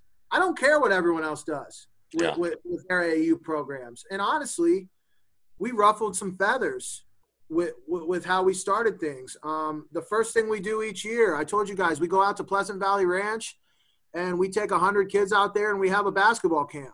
Yeah. And and when you're talking about all these high school coaches coaching these teams out there running a camp, Mhm. that's something right away that feel like benefits our kids. Right. Usually, to go to a summer camp, you're going to pay five or six hundred dollars. It's just part of playing with the blast. Mhm. We run this camp. We think it's beneficial for the kids. Um, We decided to have all of our top teams practice together with the iron sharpens iron mentality. There's a lot of coaches in the gym together, a lot of good players in there. You might have 20 all Ohioans in the gym at one time practicing together at a blast practice. Wow. And that's something that, that typically wasn't done. Yeah. Um, we don't make financial agreements with certain event organizers. We're going to commit to this many year tournaments. We go where we think it benefits the kids. Yeah. Um, and that's kind of our philosophy behind building a program. For instance, right now, with us not getting to play this spring, we refunded all of our players. Mhm. And if we are allowed to play in July, August, September, we're going to go on a tournament by tournament basis. Mhm. While, you know, most other clubs out there are trying to hold hold kids into those contracts because they Right. paid money and Yeah. realistically they paid money for tournaments that never happened. Yeah. Um, so that's one way we look at it. I, I'm Right. really disappointed right now in Ohio. And Mhm. since I've been on this podcast with you guys, I've gotten about 30 texts from people. I made a tweet this morning sarcastically asking about did I miss the memo that we're allowed to play basketball in Ohio yet? Yeah. Because my Twitter is full of AAU organizations playing open gym, five on Right. five, and, and, I must have missed something because the last I heard, we're Yeah. not allowed to play Yeah. and you know that's one thing that bugs me right now when when we're supposed to be we're supposed to be role models some of us are educators some aren't leaders for these kids Yeah. and when, when financial decisions are driving the decisions that you make for these kids or other motives i'm not Right. sure i agree with that and then the, Yeah. the last thing i would just say is um, there are still a lot of people in the aau world who have never coached basketball and run a program who have never played Right. basketball and run a program that are Right. claiming to be these gurus about recruiting and, and, and telling giving kids advice about where to go you know. An aau coach can certainly be a resource for, Right. for these kids as far as college decisions but you know, the family, the high school coach, those are people that that that should really be making those decisions. Not an AAU coach driving a kid to a certain college program to boost their ego or something like that. Those are two Right. things that really bug me about the AAU landscape. Yeah. Tyler, if you're a high school coach or the parent of a high school player, boys or girls, and your son or daughter might have the ability to play Division three NAIA or maybe Division two athletics. How does that come about? Because all we hear about is the Division one, the Division one, the Division one, and Division one kids have the right DNA and and they are one in a million type of kids. That's the reality. Um, what about the lo- I, I'm not going to say lower level. What about the great level that is Division three, NAI, or, or Division two? What what advice would you give to parents and high school coaches? So in Ohio, from a recruiting standpoint, I've never seen anything like how these D3 coaches grind. I mean, the, the D3 coaches in Ohio, their work ethic is unbelievable. And um, it's not to say that the ones, twos, and NAIs aren't, but I cannot believe the communications that these D3 coaches have with these kids. I mean, they work so hard. I've just developed such a level of respect Yeah. for the D3 coaches in Ohio and, and in the states around here in this region. Um, you know, everyone wants to be a Division One player. I think when they start playing with the Blast, we never promise a kid a scholarship, let alone that they're going to be a Division One player. We do have some kids right now in our program with Division One offers. Yeah. We have some kids with Division Two and NAI offers. We have some kids that are going to go Division Three. Yeah. Um, what I tell the parents and players is, you need to go where you are wanted, Mhm. and, and you've got to make your list. You've got to make your list of things that are important to you. Maybe it is finances. Mhm. Maybe it's location, so my parent can come watch. It better certainly be the fact that they have the major that you want, Yeah. so that when you graduate, you can get a job. Right. But it Right. better not be because I want to take a picture, sign in a piece of paper, and put it on Twitter and get 300 likes. That's not the reason to pick a school. right. Okay, so so that's how we approach it with the blast. Yeah. Um, you know, a lot of times after kids commit to Division two schools, there are a lot of Division two schools who might be late to the party on a kid. They've got some money left. They want to throw it at a kid. Yeah. I tell the parents, you have to decide. Right. Is this Division three coach that Yeah. has recruited you for a year and a half? They came to six year games this year. Yeah. You have to weigh that between this Division two coach that has six thousand dollars a year now in athletic money to give you, Mhm. that hasn't called you your whole high school career, and now at the end of your senior year they want you to come. Right. I will never steer a kid to one of those schools. I feel like that is the parent and the family's decision. Um, we've had kids. The, the Sebo twins are going to Huntington, Indiana. Emma Brown from Copley is going to Mount Vernon Naz. Selena Kuntz is going to Ursuline. And we have kids like Hannah Schill that are going to Marietta College. Mhm. We have Caitlin Condoleone that's going to Westminster. Mhm. So for every kid that we have that, that's going to a Division two, there probably is a Division three that balances them out. And, and Mhm. like Coach Callahan said, those rare Division ones that kind of need to be handled differently, I think, than the other 95% of the bunch. Yeah. But you know, for the Division ones, we encourage them go to some elite camps. Let's get to some OGBR events. Let's make sure that we are playing in the right exposure events. Yeah. So that those colleges can see you. And and if you have a Mid American Conference school or Horizon League school that's offered you, Mhm. and those are the schools you're talking to, you probably shouldn't be holding out for a Big Ten or SEC school. Right. And and I have no problem being honest with the players and parents about that. Yeah. I I think that's what they need to hear. That's the advice that they need if they're going to get to that right spot for college. Yeah. Tyler is um is is Huddle uh, a competitor of yours, or did you guys merge? You said you would coach with them for a while. Rich is Rich his name? Yeah, Rich, Rich, uh, they have they have their own AAU organization. We we probably do go after some of the same kids in the Akron Okay. Canton area. Um, like I said, it comes down to more of a philosophical difference there. Uh, Huddle's had some outstanding players, some outstanding teams. Yeah. I know that Rich right now is doing a lot on the individual side. Okay. He's starting to run more team events during the season where Yeah. maybe he doesn't have as many AAU teams before Okay. as he has had. Okay. We went from we went from eight or nine teams our first year to 17 this year. Wow. You know, and obviously we haven't gotten to play yet, unfortunately. But What what levels do you go down to? Where do you start? we started at fourth grade, and really Okay. we're not like driving around from rec center to rec center to fill these teams. It, Yeah. it basically comes down to if I know a parent or a coach and they have a group, they can play under the blast name. We'll handle Yeah. their uniforms, register Yeah. them. Yeah. Um, Where we really get hands on with finding players is, is once they're going into their freshman year Yeah. and uh, that's Okay. when we really want our teams to to be as competitive as possible. Obviously, that's when some Okay. colleges will start knocking. Yeah. That's when Yeah. these girls need to be ready to play high school basketball, and that's Yeah. where we've been lucky with the Blast. I feel like through the three on three league that we run in the summer, through Yeah. through the individual events that we've done, I've gotten to build some relationships with some great coaches in the area, and, and they trust us. And Right. you know, I mean, Chippewa has 12 kids in our program. Wadsworth has 10 or 12 kids in our Yeah. program. Well, crap, right there, when you start Yeah. with those two programs, Yeah. you're, you're probably going to have some competitive teams, right? Yeah. And that's not to Yeah. say that those kids don't play anywhere else, but Yeah. I do think there is a level of trust there Yeah. um, that, that we're going to try to take care of their kids. And we'll never, we'll never ask them to pick Yeah. AAU basketball over high Right. school basketball. Right. High school basketball is what we're working for. Yeah. Tyler, if you had to if you had to talk about three very reputable events that you feel like your teams should go to, can you tell us what are three reputable events might be that, that you think girls should go to with their programs in your in your estimation?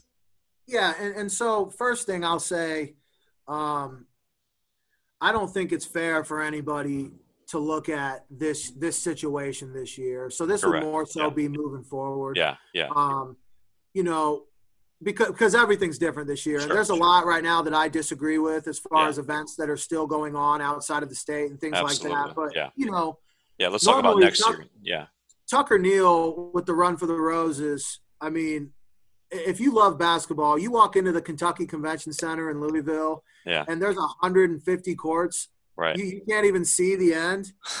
The, the talent there, a thousand college coaches. If your Yeah. team's not going to the run for the roses uh, in a normal circumstance when it's in Louisville and it's an exposure event, that's that's just that's a shame.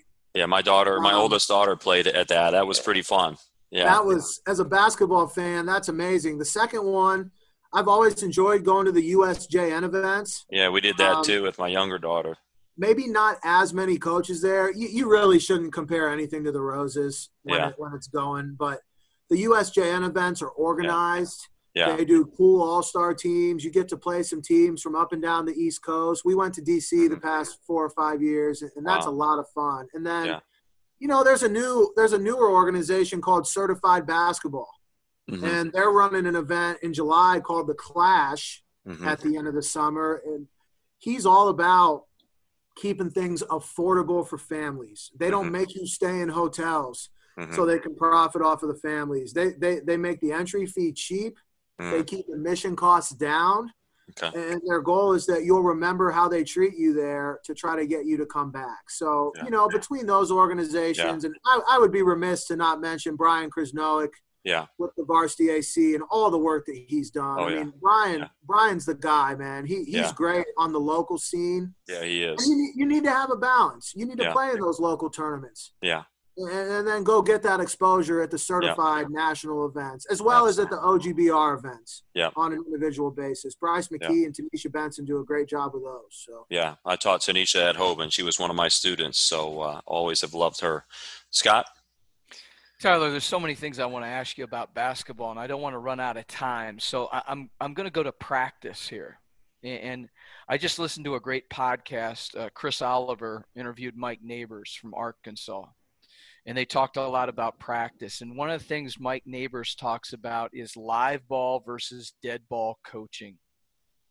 And Mike Neighbors, and, and I really agree with this idea, you shouldn't teach and redirect during live ball practice. You want to teach and redirect during dead ball practice. So, with that said, what are some things you do during practice that you really really like? So Rex Conway's been with me. This will be our eighth year together. We talked about my dad earlier. Uh, he, he's coached for 20 years, and then my brother Alex. He was a three-sport All Ohioan at Smithville, and then he he ran track. Was an All League kid at Walsh. That's my staff. So we've kind of gotten used to each other, and I'll tell them like, if you're going to make a point, we don't need to stop the whole practice and, and keep 18 other kids from practicing for you to make a point. Yeah. Pull the kid to the side and make a point. Don't be yeah. a drill stopper. That's yeah. what Coach Snowbarger used to always say. We don't want drill stoppers. Let's keep practice going. We got a lot of stuff to get done. And that doesn't mean if someone's just making mistakes that you you allow it, but pull them out of the drill and show them, instruct them individually. We don't, we don't need to stop everything to do so. Maybe if we're going full court or we're in a tough half court drill from a cardio standpoint and you're giving them a couple minutes before you start up again – that's the time that you can talk to your team.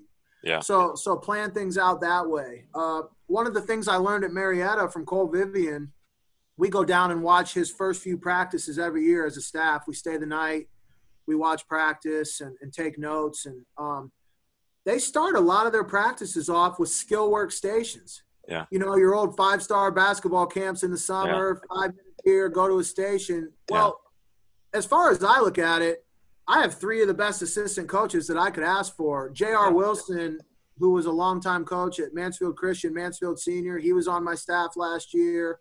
Mm-hmm. I would literally say, okay, four kids in a group.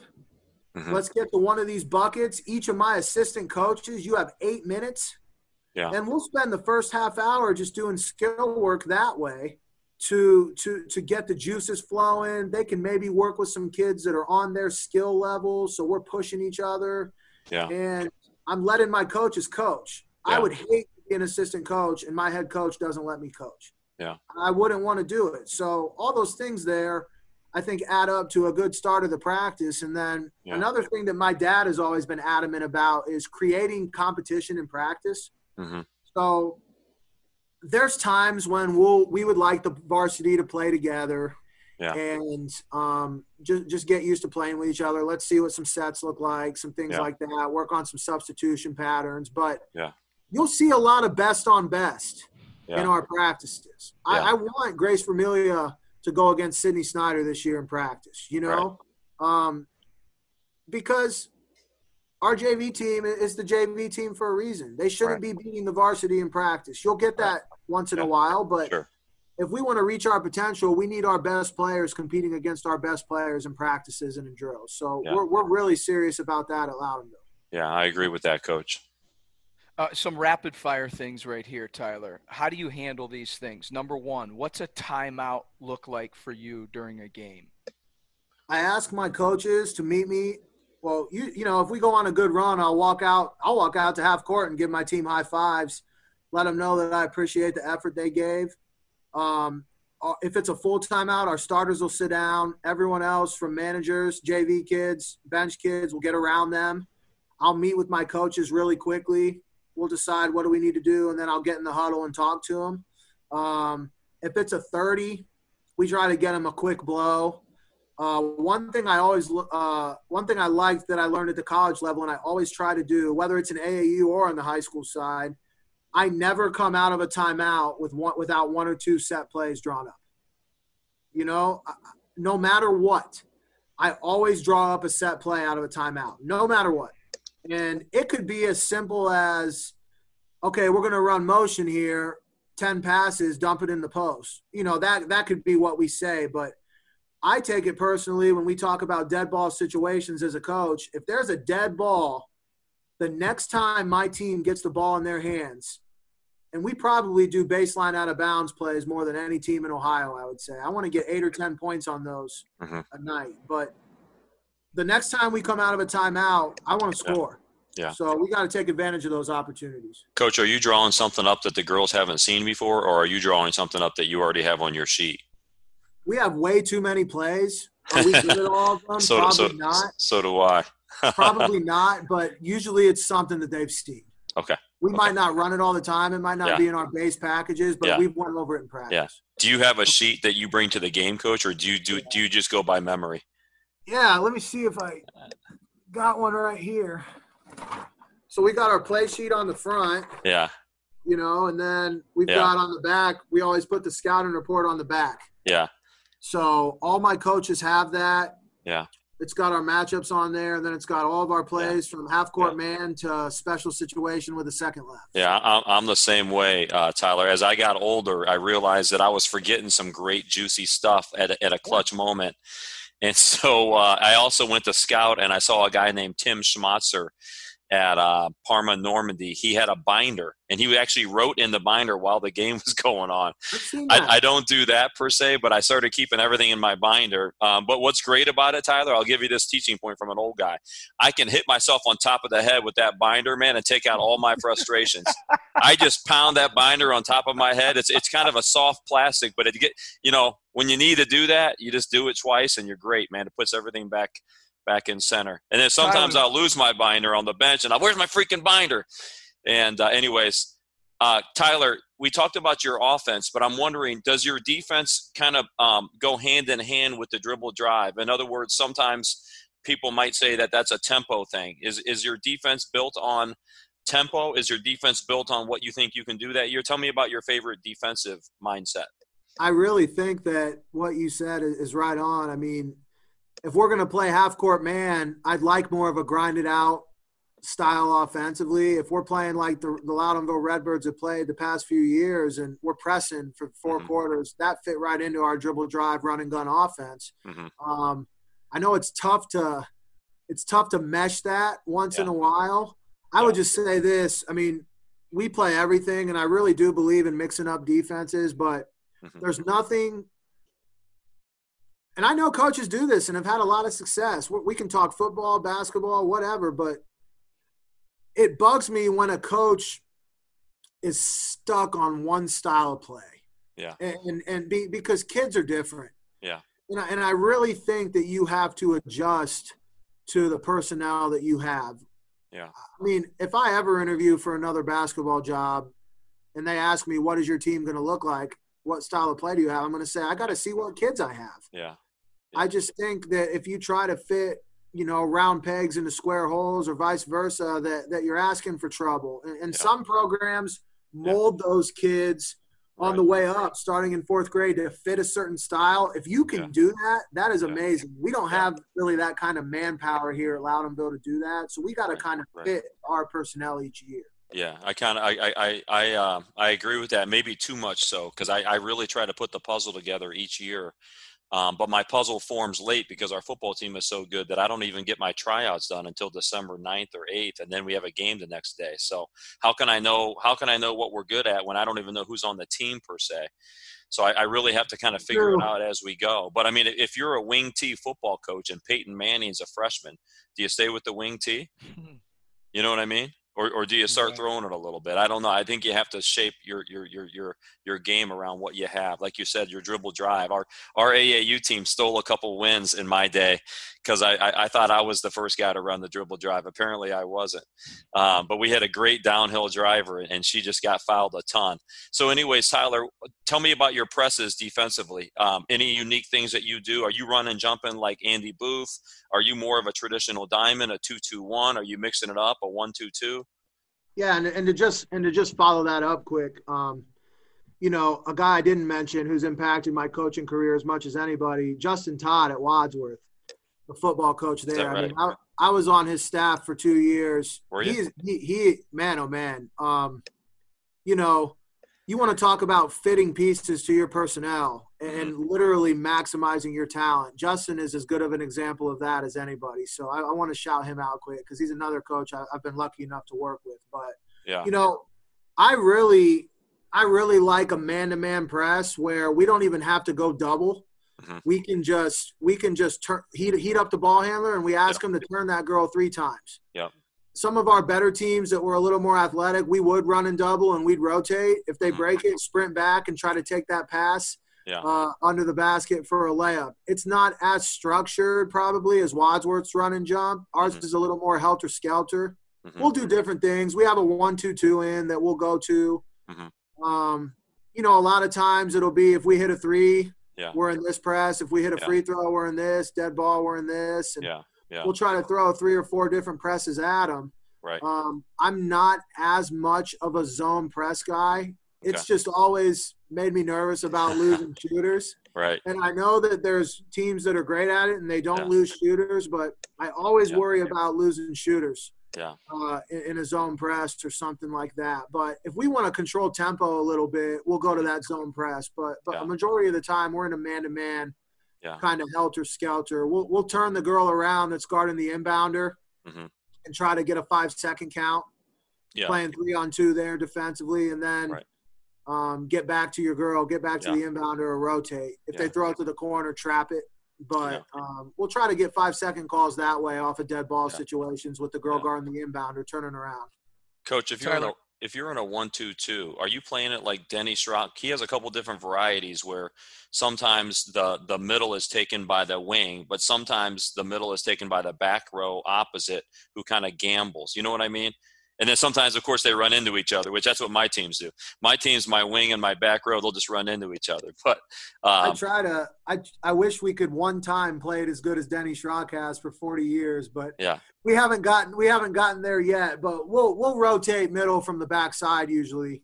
from the Um, from if the they're back, in the back court, if they're in the back court, that first row middle, Yeah. we'll take away that girl that coaches always Sure. put there to try to break the Sure. press, and in the back row girl will come over and just play center field Sure. usually. sure, Where we struggle with the one two two sometimes is stealing that pass ahead. Yeah.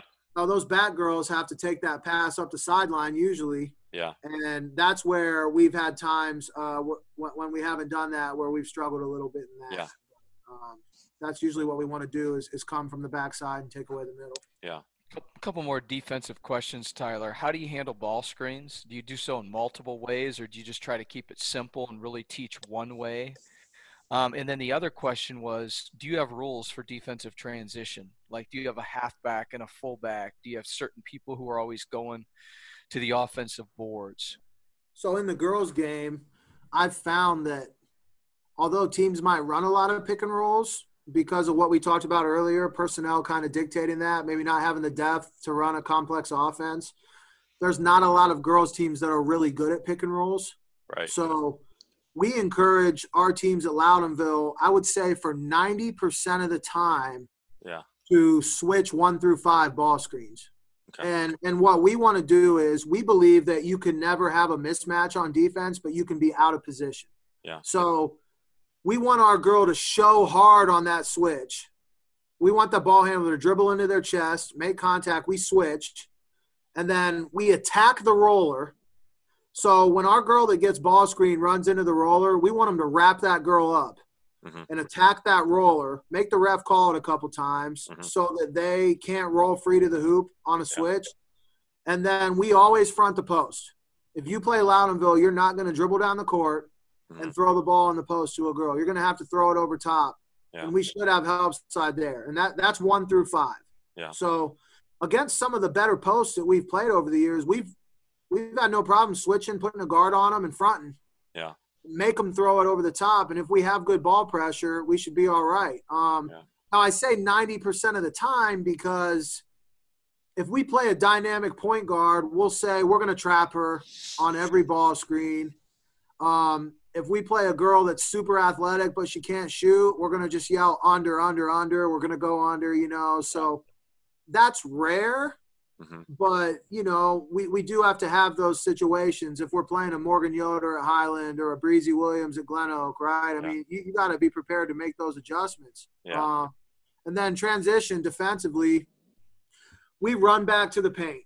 You. You'll hear that in our practices as much as anything. Run back to the paint and take away layups. yeah, You don't have the same girl every time down the court. And, Right. and I don't know about you guys, but that's one of our toughest things to get here you, you don't have the same kid Right. every time. right, yeah, If this is a transition situation, we Yeah. run back, guard the hoop first, then Yeah. we find the most dangerous player. Yeah. But when we do our underman drills, three on two, two on one, we tell our girl to stay under the hoop as long as possible. Make that ball handler take as many dribbles as they can hmm before they make a shot or take a decision, allowing your teammates time to Right. run back and hopefully steal that pass or get in the mix. So Yeah. I know that's different than some teams. Some teams have a player that they want to stop that ball at half court or at the volleyball line. We say run back and guard the rim. Yeah. So I think, uh, Coach, what what what's your favorite defensive drill? Like, are you guys doing some variety of shell? Like, what what what? When do the girls really get after it? Or are you going up? Are you going down, back, down? Or are you scrimmaging five on five a lot in practice? Are you are you like playing quarters and, and half four minute games? You know, give give me a couple things that a Loudonville practice might look like. we do a lot of we do a lot of toughness drills that that Mm-hmm.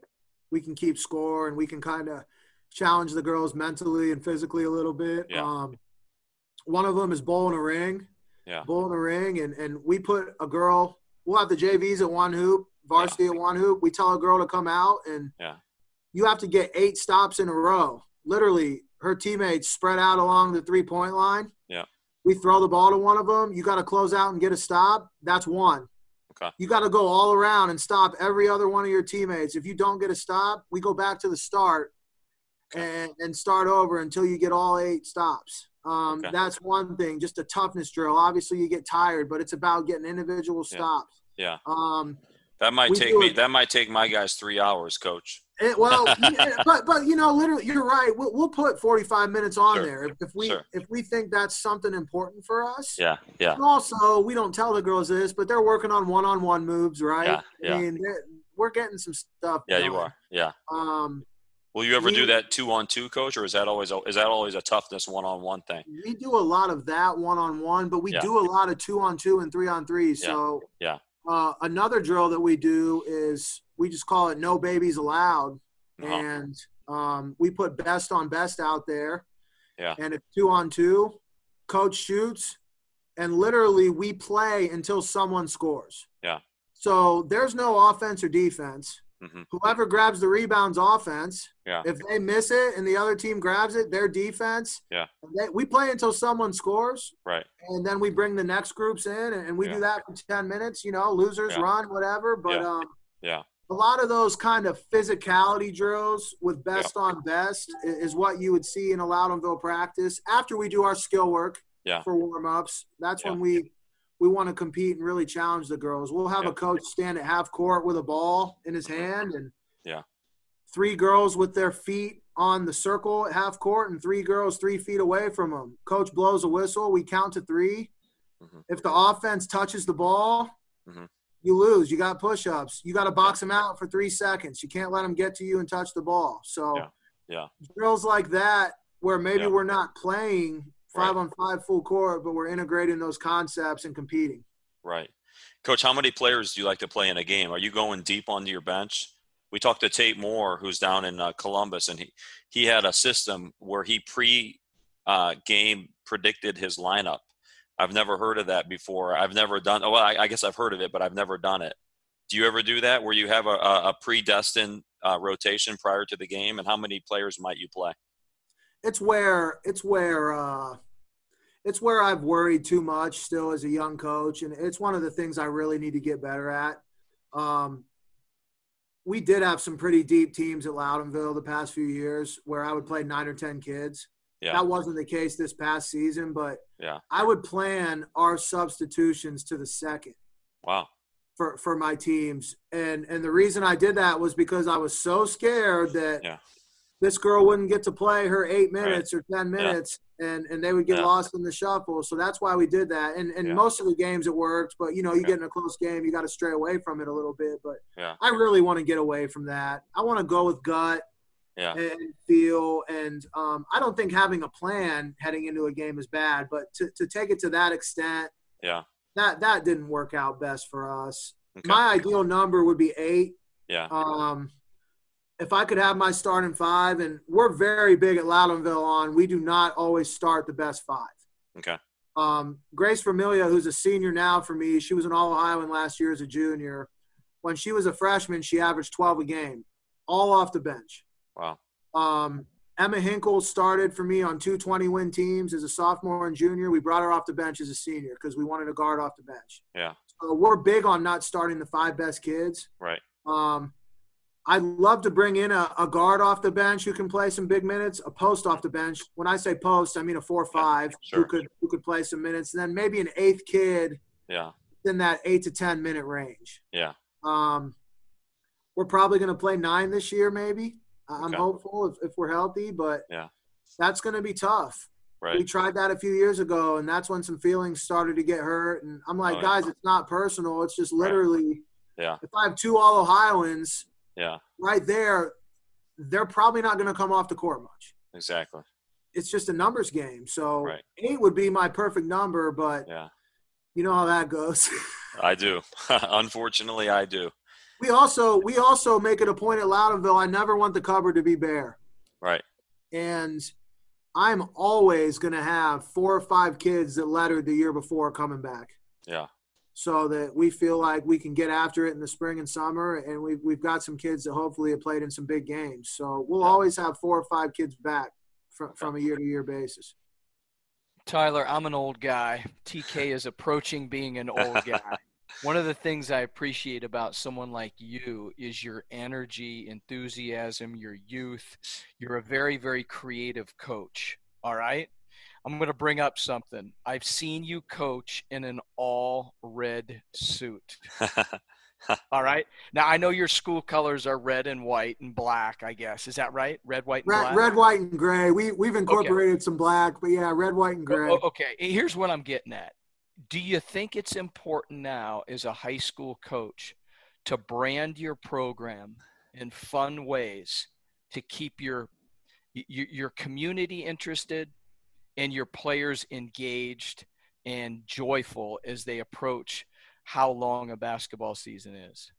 It's not it's not it hasn't happened because of me but but i would say this. I think with us really working towards our loudonville girls basketball brand here in the cage right in the red suit and we do game balls before every game where three or four businesses come out and get recognized. Like i do think those things have have really helped our program i'll have people that i've never met come up to me and say hey we've loved watching you at the classic in the country the past three years with the red suit you know or we love seeing that you guys work the american legion dinner every year for thanksgiving like those are things that i guess become entrenched in your program yeah. We did the red suit because, you know, like I told you guys, it was tough. It was tough those first few years. We, we would have 20 people at our game.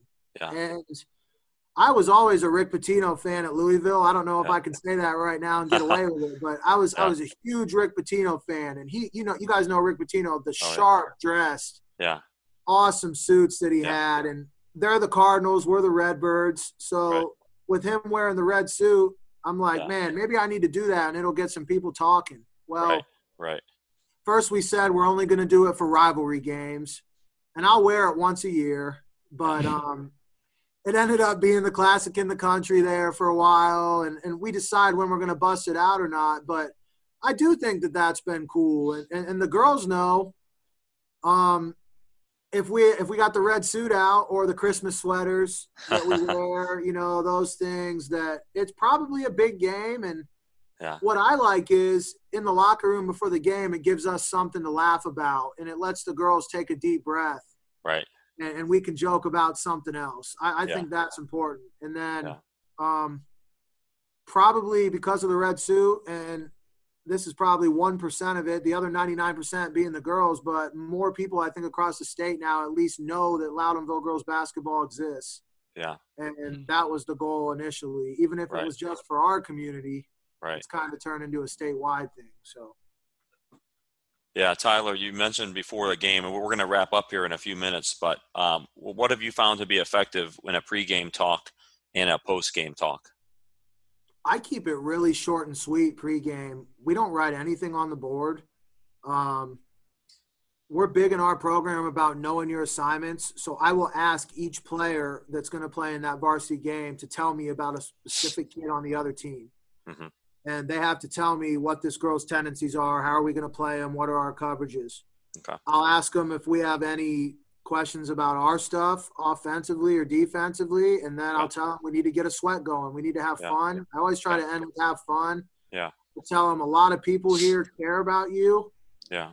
And um, let's go out and, and show them that that we're going to have fun and we're going to represent ourselves to, to, the highest of our abilities. Yeah. Um, you know, and then post game, I always, if we can, I want to let the girls know that I'm proud of them and that I love them and I appreciate them. You know, we we tell our kids, we tell our kids we love them at Loudonville a lot, and they know that. And um, you know, just because we might have won by 40 against maybe a lesser opponent, and yeah. I'm being tough on you after a game because we didn't reach our potential, you still need to know I care about you. Right. Um, if we lose to a team, whether they're better than us or we we had a tough day, yeah. um, the world's not going to end. You have to believe in your processes mm-hmm. and and move on to that next day. When I when I first got hired as a young coach, someone told me you might only get one chance at this. Yeah. So you need to do this how you want. Right. Because if right. you don't, you're going to have a lot of regrets. At least yeah. do it how you want and yeah. give it a shot. And it yeah. might work, it might not. But hopefully, right. if you work hard and treat people well, it'll work. Yeah. Well, Tyler, you're certainly a teacher coach, a guy who's talking about angles and uh, Pythagorean theorems during the day with geometry class. You know, a squared plus b squared equals c squared.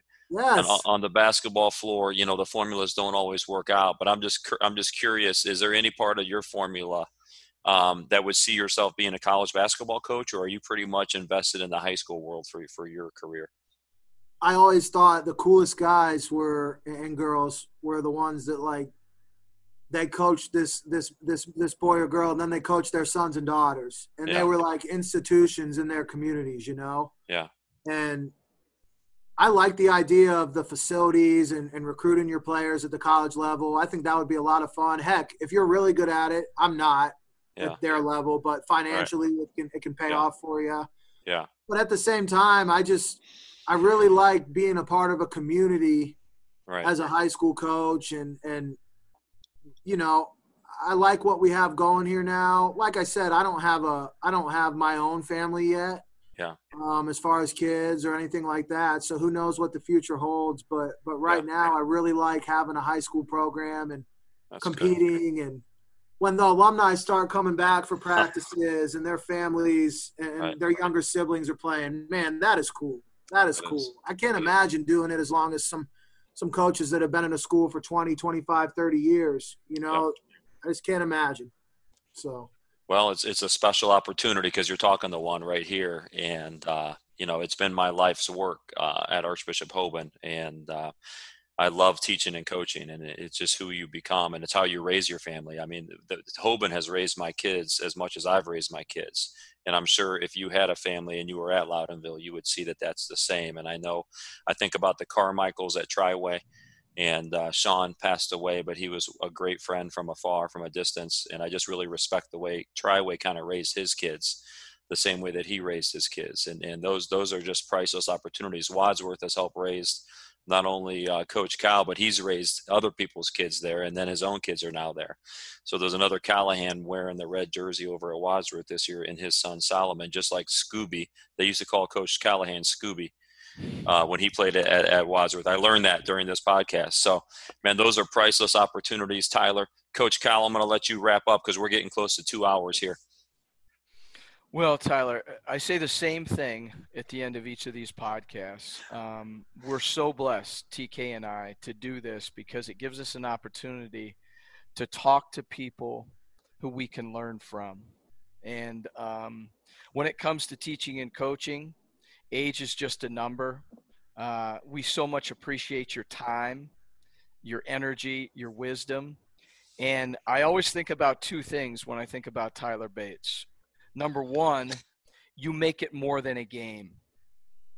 You know, whether it's giving back to the American Legion or building a youth program or teaching life lessons or having a retreat, you use basketball um, to make it more than a game. And that's what TK and I believe in too as teacher coaches. And then the other thing when I think of Tyler Bates is you bloom where you're planted. Mm-hmm. And, you know, Loudonville is such a great, unique community. And you don't look at the size of your school or your gym limitations as challenges. You just look at those as opportunities to maybe overcome and to prove yourself with your kids. So whether it's Loudonville or Buckeye Blast or the 30 for 30 WBCA Final Four Summit or the three on three Summer League, Tyler, just keep doing what you're doing because you are giving so much back to the game that we love. And uh, from afar, we appreciate you. Man, I appreciate you guys. Thank you so much. I, I just speechless. That that means a lot to me. I know you two have done this at such a high level now for for a long period of time, and, and that that's my goal. And and uh, you know, I just appreciate what you guys do. I love listening to these podcasts. So informative, so inf- uh, helpful for coaches and teachers, just basketball fans in general. So thank you for doing these podcasts, and it was a lot of fun talking to you guys today. Yeah, ladies and gentlemen, uh, Tyler, I want to wrap up by just saying I, you know, I really appreciate, um, and I, I, wish I would have done this more as, as a coach, and, and I, I don't use the word enough, but when you tell your girls that you guys love them, um, and love comes in many different forms. You know, sometimes love is just by our actions. Sometimes people who say we love them a lot, you know, that doesn't mean anything. So, sometimes we can just love them by the way we treat them. But even telling them and reminding them that, hey guys, we support you. You know, we, we, we might not even be able to play you a lot in this game, but we love coaching you. We love what you bring to this community. Uh, that's so important. I wish I would have done that more uh, as a young coach. So to be secure enough to do that as a young coach, kudos to you.